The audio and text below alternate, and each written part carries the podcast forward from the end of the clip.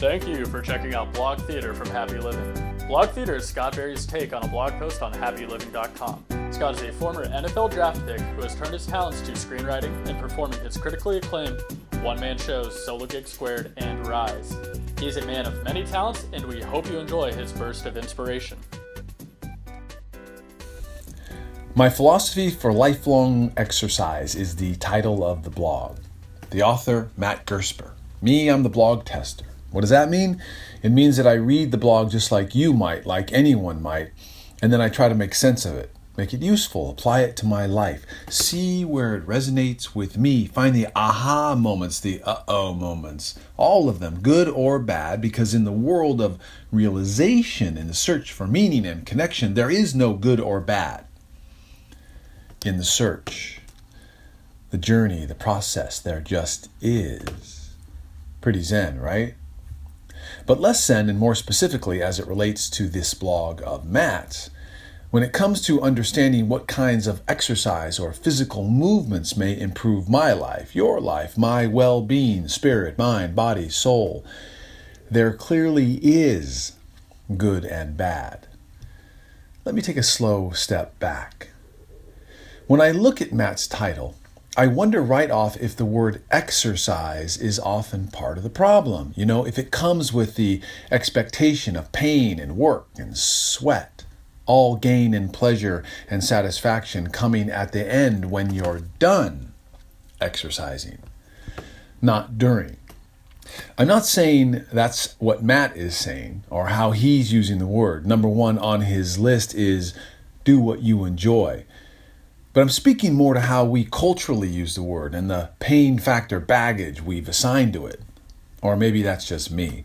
But playing along anyway, what if we called exercise movement? You know, Matt's philosophy on lifelong movement. Because then, when we arrive at his four cornerstones of lifelong movement number one, do what you enjoy, two, do it regularly, three, don't give it back, and four, do it slowly, it doesn't sound so hard. It doesn't sound like a gauntlet, but like a great roller coaster ride at Six Flags Magic Mountain. I mean, just about everybody likes to move in some way. And I don't always find myself craving exercise or craving a workout, the word work often getting in the way. Though there's nothing wrong with a good day's work, something I thoroughly enjoy. And I know firsthand the value of putting in my miles, having been a high school, college, and briefly professional athlete.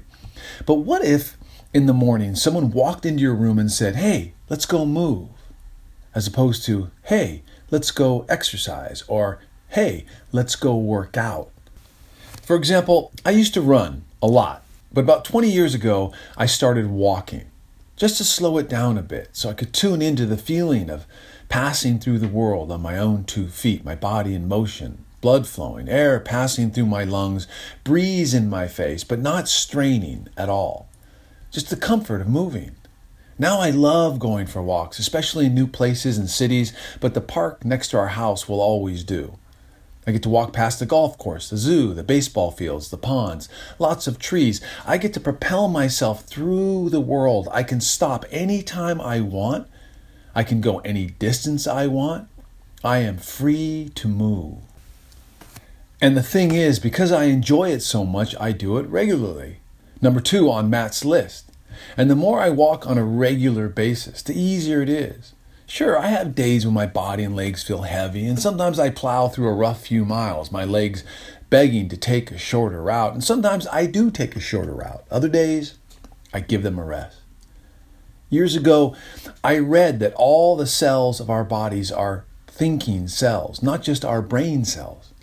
In fact, I had a yoga teacher once say in class if you asked your knees whether they want to run a marathon or not, what do you think they would say? Some knees may say yes, some may say no. You have to learn to listen to your knees. I'm going to suggest that this goes under the category of Matt's number four do it slowly.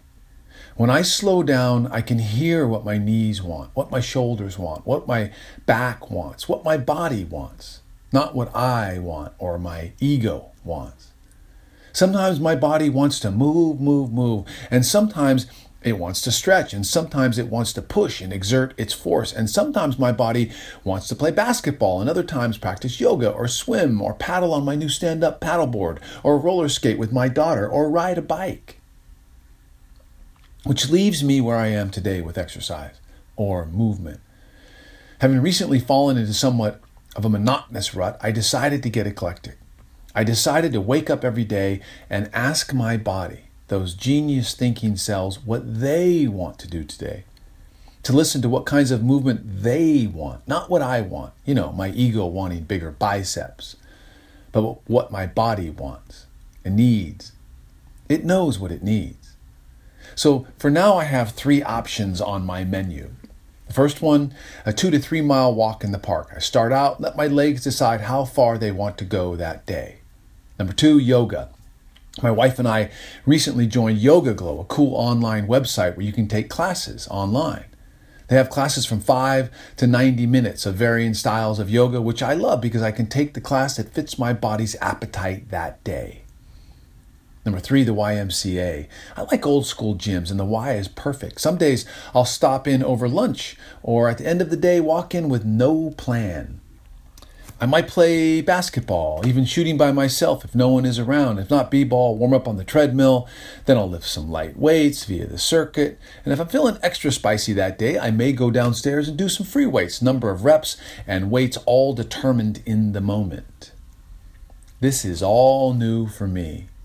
Goals and structure have always been the norm. But I'm tired of that. And I've found that listening to my body has freed me up in a really nice way and only increased my desire to move, kind of like my appetite for food.